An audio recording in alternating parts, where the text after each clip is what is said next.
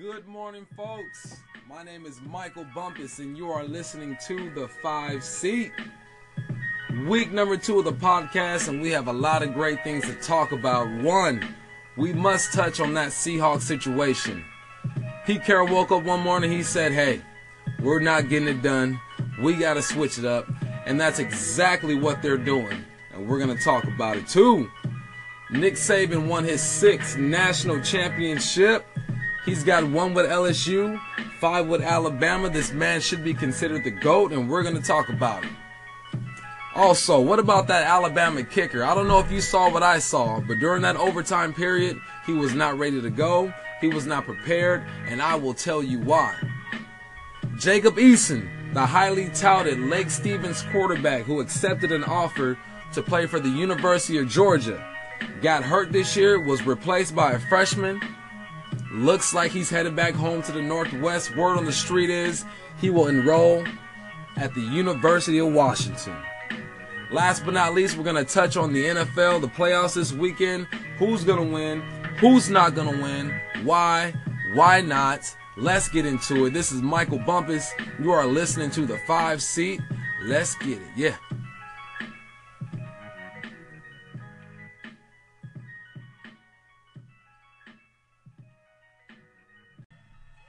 Right, folks, let's dive right into it.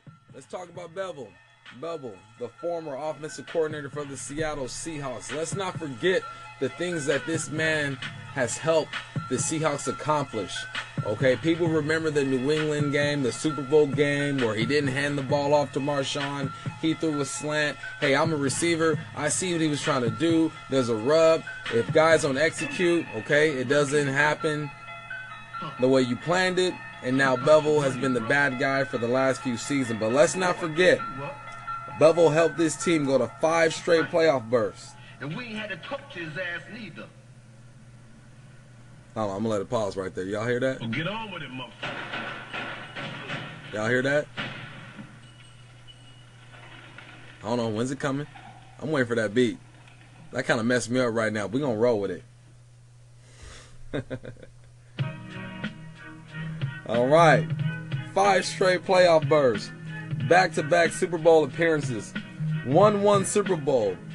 Three, only three out of the seven years he was offensive coordinator were they outside the top 10, excuse me, top five as a rushing team. Only three times out of those seven years was he outside of the top half of the league when it came to the passing game. So obviously, this guy knows what he's doing his experience. He's helped Russell Wilson in his development.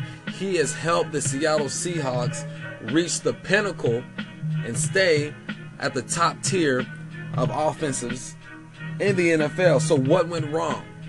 I'll tell you what went wrong. Bevell is the product of his personnel. Okay, granted, we'd liked him to call different plays and everyone's an offensive coordinator and hindsight is always 2020 but when it comes down to it in the NFL you need to be able to run the ball and the Hawks were not able to do that. The Hawks are a zone scheme offense. That means you need a back who's going to hit the B gap cut back if things are wrong and make something happen. And we do have Mike Davis, Chris Carson, um, McKissic, Rawls, a plethora of running backs in the backfield. We did not have that beast mode to make Bevell look like he was an offensive genius. I don't think anyone called him that in the Northwest. But he didn't have the guys to get it done. He didn't have the guys. Okay, two, he didn't have the line to get it done.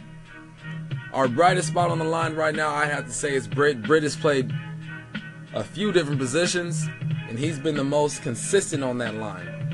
And now you throw in Fetty.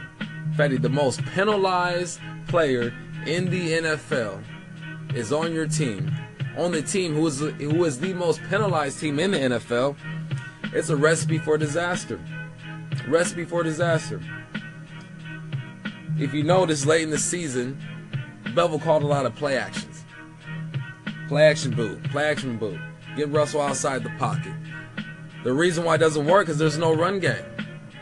The Hawks need a run game. There was no run game, so play action boot is no longer a factor. Two, Short game. We have no quick game. There is no three step drop. Boom, let it go. No quick game. Everything that Russell was asked to do is downfield, take a five step drop with a hitch, look downfield, and fire away. If you don't have a run game, you don't have a quick game, you're forcing Russell Wilson to throw the ball down the field into double coverage, triple coverage. You become predictable, and that's exactly what happened. Bell was a good guy, good offensive coordinator. I've heard great things about him. He's a family man, he's a stand up guy. I get it. But if you do not have the personnel to run the offense that you want to run, it's just not going to work. I'm an offensive coordinator myself at the high school level. Obviously, I don't do what Bevell does. But I'm a 60 40 pass guy. You know what I was this year?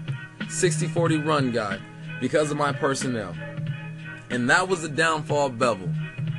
He did not adjust his play calling to his personnel. Quick game. There's no quick game. There's no slants. There's no outs. There's no hitches. Everything's downfield. Russell's running for his life. Biggest pickup this year was Duane Brown to, to protect that blind side in the games where we needed him to do it the most. He struggled. Still a great player. Just didn't didn't get it done when it was time to get it done. Bevell, we love you. Great seven years. You were handcuffed. Not your fault. You're gonna get a job. We'll see you then.